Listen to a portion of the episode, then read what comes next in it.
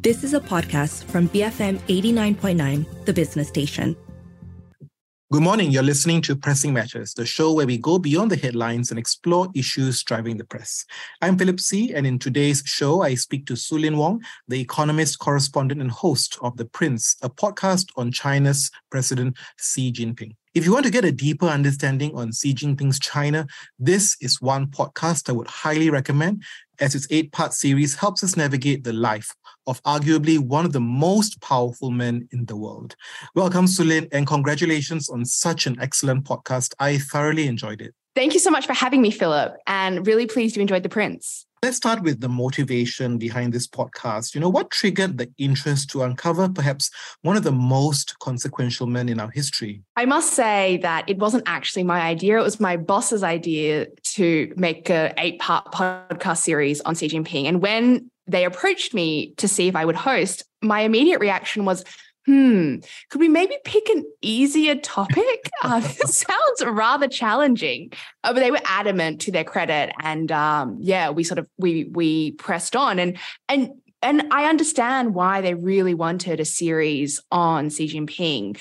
You know, he has consolidated an enormous amount of power over the past 10 years that he's been in office. And he and many Chinese officials would argue that he needs that power to make China the superpower that it deserves to be from their perspective. But the issue is that the future of 1.4 billion people and many, many more people beyond that now hinges on the mind of this one man. So it's really important that we try and figure out what's happening inside that mind and better understand where he came from and where he might be taking the Chinese Communist Party and China, the country, no matter how difficult that might be. The whole idea of him being so powerful, someone who is just in, uncomparable, right? The only comparison is Mao Zedong, because the, the leaders prior to him don't don't seem to stack up to Xi. For decades after the death of Mao, China was ruled by cautious collective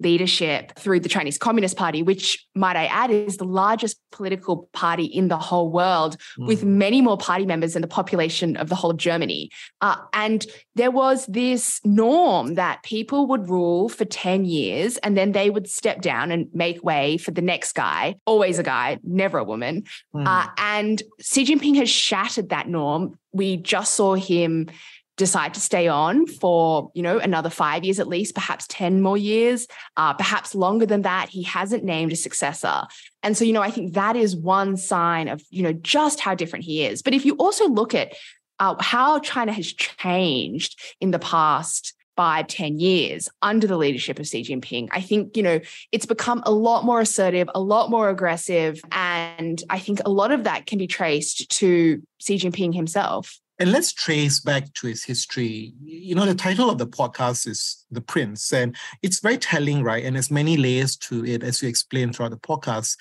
Uh, we know in the first episode that Xi was a princeling, i.e., a descendant of prominent and influential senior communist officials. But he really didn't have an easy childhood, did he? That's right. So Xi Jinping was born into elite party royalty. His dad was a right hand man of Mao Zedong. And so as a result, you know, when Xi was born in the early 1950s, most of China was living in abject poverty. Yet Xi Jinping lived in a very fancy compound. Uh, his family had nannies and drivers and security guards. He ate really good food, relatively speaking. He went to the best schools for the children of party officials. But then, when he was nine years old, his dad was purged by Mao, and Xi Jinping's whole world was turned upside down. This was around the time that mobs loyal to Mao Zedong were unleashed on Chinese society, you know, and they beat, tortured, and killed many, many people. It was a very, very chaotic time in the country's history. Uh, and Xi Jinping was swept up in that. And he has written subsequently about how these mobs, these red guards, gave him five minutes to live. And he genuinely feared for his life. You know, he was in detention centers. One time he tried to escape and he ran home to his mother and begged her for food. And she tossed him out because she was fearful for her own safety. Eventually, Mao Zedong decided to send millions of young urban Chinese to the countryside to learn from the peasants and you know experience hard labor. And Xi Jinping was one of those kids. So he ended up living in a Chinese village, uh, which was incredibly poor. You know, there was no electricity. He lived in a cave for seven years. I don't think there are many other world leaders who can put that on their resume. And so he really had a very, very tumultuous childhood. He saw a lot. And many of his generation, after those traumatic experiences of the Cultural Revolution, decided they wanted nothing to do with the Chinese Communist Party and even nothing to do with China. And you know, that's why many of that generation moved overseas. But mm-hmm. Xi Jinping took a very, very different lesson from his childhood and teenage years. It wasn't that the Chinese Communist Party, in and of itself, was bad.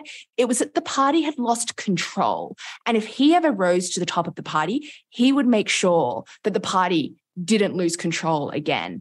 And that's actually what we've really seen under his leadership over the past 10 years. We've seen him really ramp up ideological discipline. He's genuinely clamped down on corruption, but also to get rid of his um, enemies. Um, and I think, you know, we've seen this real fear of chaos um, and this obsession with control reflected in how he now rules China. I think it's very important point you make about his desire for control. And that's very much a lesson of his childhood that what happened here was that the Communist Party lost control and when I listened to the podcast, and you covered it quite extensively, that Xi was very to stamp out this stench of corruption in the party, which was to him akin to losing control, isn't it? The series painted, I think, beautifully the lavish lifestyle, for example, of red mansions and officials going off to golf courses. So when he decided that he needed to take control of the party, clearly that didn't endear himself to the party, isn't it? That's right. And I think what's important to remember is when Xi Jinping came to power, there was a lot of unrest in the Middle East. Uh, you know, there was the Arab Spring. We were seeing dictators being toppled. And Xi Jinping himself was very closely following what was happening in the Middle East. Uh, and, you know, we interviewed one of a top American official who had a conversation with Xi Jinping about the Arab Spring. And it seemed like Xi Jinping's conclusion was that these countries in the Middle East were incredibly corrupt, and that actually was a genuine threat to the governments of these of these countries. And so Xi Jinping and the Chinese Communist Party were, you know, very, very worried about the mm. future of the party and the extent to which corruption might become existential for the Communist Party. Uh, and when he came to power, he imposed this very, very sort of brutal corruption crackdown, which continues to this very day. Now, to your question, I don't think that that has endeared him to the very, very elite in China, you know, the sort of business people and the political elite who were the beneficiaries of this much more corrupt system. But I think the perspective of, say, ordinary Chinese working class, middle class people is quite different. And for them, you know, under Xi Jinping, China has genuinely become um, an easier place for them to live, to send their kids to school. You know, they don't necessarily have to bribe their kids' teachers in the way that they used to, or if they go to the hospital, they don't necessarily have to bribe the local doctor.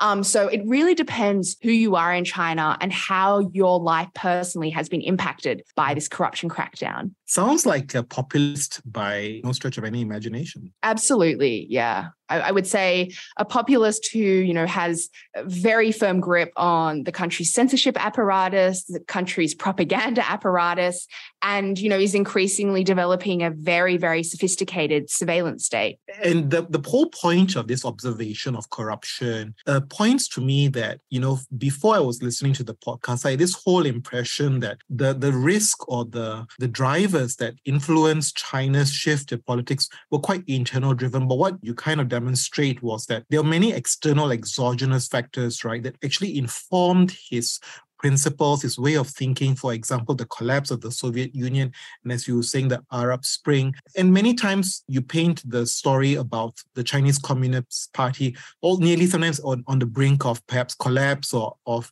of implosion. But in your estimation, when was the Communist Party the most vulnerable? You, you talk about Tiananmen Square. Was that when it was at its most vulnerable then? What I argue in The Prince is that the moments in Chinese history where the Chinese Communist Party has been most vulnerable is when there is political infighting at the very, very highest levels of the Chinese Communist Party. So, as you mentioned, that is actually what happened in 1989. You know, there was political infighting at the top of the party that then spilled out into Tiananmen Square. And then again in 2012, just as Xi Jinping was taking power, there was this charismatic rival called Bo Xilai who was really trying to challenge Xi and challenge the party elders. Um, and he himself wanted to become the leader of China. And so again, we saw uh, this infighting at the very, very highest levels of the party. So mm. I hmm. think, you know, from the Chinese Communist Party's perspective, the greatest risk for them in terms of whether or not there could be some kind of collapse is, is internal. So then with this whole point and concern about political infighting, is that why, you know, after you saw the convention that took place in October, he's basically appointed his top six, top seven leaders, all his loyalists. Um, that's not sustainable, is it? Mm, yeah. So, I mean, it really was fascinating to watch the recent party congress and see, you know, just how much Xi Jinping has consolidated his power and how he's surrounded himself with loyalists. Yeah. Now, in terms of, you know, whether or not it's sustainable, I think, you know, it, it raises some very big questions like, is he getting good information from these people? You know, are they willing to tell him what's actually happening on the ground in China? Or is the system now structured such that basically, unless you've known Xi Jinping for several decades, unless you worked with him back when he was in the provinces, it's going to be very, very hard for you to get mm. a promotion to the top of the party. Um, and so, people are people now just telling Xi Jinping what they think that he wants to hear, and what does that mean for policymaking in China now and into the future? Do you think he's a predictable leader, though? That's, I think, the question going forward can we anticipate what he's likely to do next or his style of leadership in the next four to five years in China? When you listen to your podcast, you highlight many circumstances where people had certain expectations of his leadership, that he would be a bit more uh, more calmer, a bit less muscular in his external policy, but it came out the other way. For example, the persecution of Uyghurs. I guess the past isn't the most definite predictor of the future, right? With re- with respect to Xi's leadership style. I think many many people got Xi Jinping wrong as he was coming to power, and you know I'm not just talking about China watchers in the West. You know many Chinese people, you know, the political elite were hoping that he would be some kind of reformer. And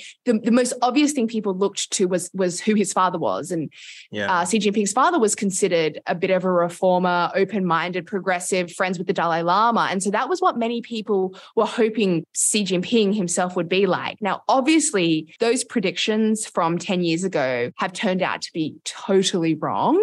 Uh, and I think, you know, that that's like a very interesting separate conversation about what that tells us about China watching and, and how much we really know about China and the Chinese Communist Party. But I think you know there's another there's another question of um, how how predictable is Xi Jinping, and the reality is he now faces enormous headwinds, you know, economic headwinds, demographic headwinds, all kinds of foreign policy challenges. So I think the sort of domestic political environment, as well as the international political environment and economic environment, is all very very unpredictable right now. And so as a result, I, I think it's hard to argue that you know we we're going to we we can say exactly what Xi Jinping is going to do next. All right, we're heading into some messages and we come back. How Xi's presidency has transformed China. Stay tuned, BFM 89.9. Thanks for staying tuned to Pressing Matters on the Morning Run. Today on the show, we speak to Sue-Lin Wong, the economist, correspondent, and host of The Prince, a podcast on China's President Xi Jinping.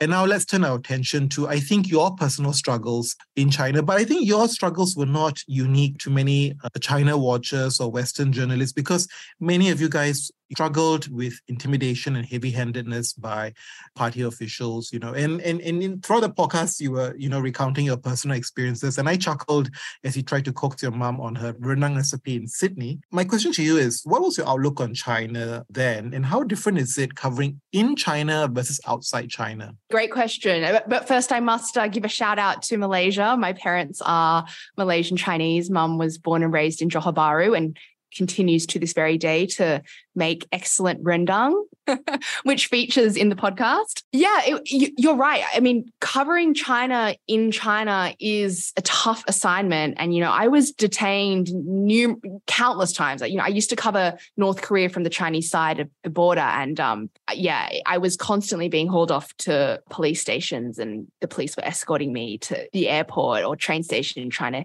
get me to, to leave and, and go back to Beijing. So, you know, it's, it's really very very tough reporting on the ground in China. But at the same time, I just think it's so invaluable being there, you know, speaking to people day in, day out, just getting a feel of, of what the country is like, you know, this incredibly complicated, diverse, fascinating place. Mm-hmm. It's very hard to cover from overseas. Unfortunately, you know, the, the Chinese Communist Party has expelled many, many foreign correspondents, or, you know, it's been very, very difficult to get journalist visas to work in China. Obviously, the zero COVID policy over the past few years further complicated matters. So mm. now I think I know more China correspondents who are outside of China than inside. Mm. Um, you know, and we're all, all, trying to peer in and get a glimpse of what might be happening. But the reality is, it's so much more difficult trying to cover China from outside. And I also think over time, your China knowledge degrades if you're not there on the ground speaking to people day in, day out. So I think there are very important China stories to be done outside of the country, especially as China grows, you know, even stronger, even richer, even more powerful, and is increasingly reaching out into Southeast Asia, Asia more broadly, many, many countries around the world. But you know, having boots on the ground in China is, I think, really essential. And we are all suffering because our knowledge of China is diminished when there aren't enough foreign journalists on the yeah. ground. The only other thing I would say is that, you know, yes, foreign journalists have it tough, but my local Chinese journalist friends have it so much tougher. And, you know, the risks are so much greater for them. At worst, foreign correspondents are expelled. Chinese journalists end up in jail sometimes just for trying to report on what's happening in front of them in their own societies and that's the concern that you you report and okay you might temper it down or you might i think i guess uh, question the compromise a bit on the integrity which is just as bad. But i guess equally as bad is you won't get a good sense of what is the reality on the ground. And a classic example is the covid crisis. You know many claim that it is one of the toughest crises that uh, faced throughout his career but we don't really have a good sense right on the scale of dissatisfaction and unhappiness among the Chinese? That was a question we really mulled a lot in the making of the podcast. Uh, and in most countries, there are all kinds of ways you can figure out how popular a leader is. You know, sometimes there are elections, or there are there is public polling and surveys and academics who are able to freely do studies. There are journalists who can look at the popularity of a leader all of that is is not available in China. And so I think it's it's basically impossible to know what ordinary Chinese people think of Xi Jinping. I think right, that there are real differences, whether you're talking about Chinese who are rich versus poor, Chinese who live in the countryside versus the cities, younger people, older people, that there is a huge divergence. But the reality is that the censorship, propaganda and surveillance are all so powerful now that people just do not feel like they can safely speak about Xi Jinping. Hence, this great firewall that China has erected. Many feel that Xi's leadership has, in a sense, put all these controls and limits all around the internet. And I, was just reflecting on, on also a quote which was mentioned in the podcast about President Bill Clinton saying that it's really tough, right, to regulate the internet. Uh, it's like nailing jello to the wall. Uh, but he seems to have done that relatively well. So will he have the last laugh then? Well, yeah, I mean, I think Bill Clinton was very much proven wrong by Xi Jinping. And he has really been able to control the internet in China in a way that I think many American presidents previously uh, couldn't have predicted. It's very hard to see the Communist Party scaling back the propaganda and the censorship and the surveillance. And so, in that way, I think, you know, Xi Jinping has all these very powerful tools at his disposal going forward. With that in mind, with, with this censorship and division, do you expect Xi to create two worlds a world which is China centric and another world that is governed by the West? Is that what he's kind of gravitating towards? That there are two worlds in this broader world then? I think Xi Jinping wants to make the world safer for the Chinese Communist Party. And you know that that can happen in so many different kinds of ways from from the party's perspective and we can see this increasingly you know they're trying to control what is said about China and Xi Jinping. Um, they're trying to control what businesses say about China. Again, you know, in with varying degrees of success. So I think at the moment the party just is hoping that everywhere will be safer for the party and, and everyone will self-censor when it comes to China. Uh, but I think, you know, we have to wait and see how successful the party will be. And and the podcast clearly demonstrates that he is clearly one of the or the most powerful men in the world. But do you think that's the case in five years' time or perhaps 10 years' time? Yeah, that's a great question. So I think, as I was saying earlier, he really faces huge economic headwinds, huge demographic headwinds as China's population shrinks and as the economy slows.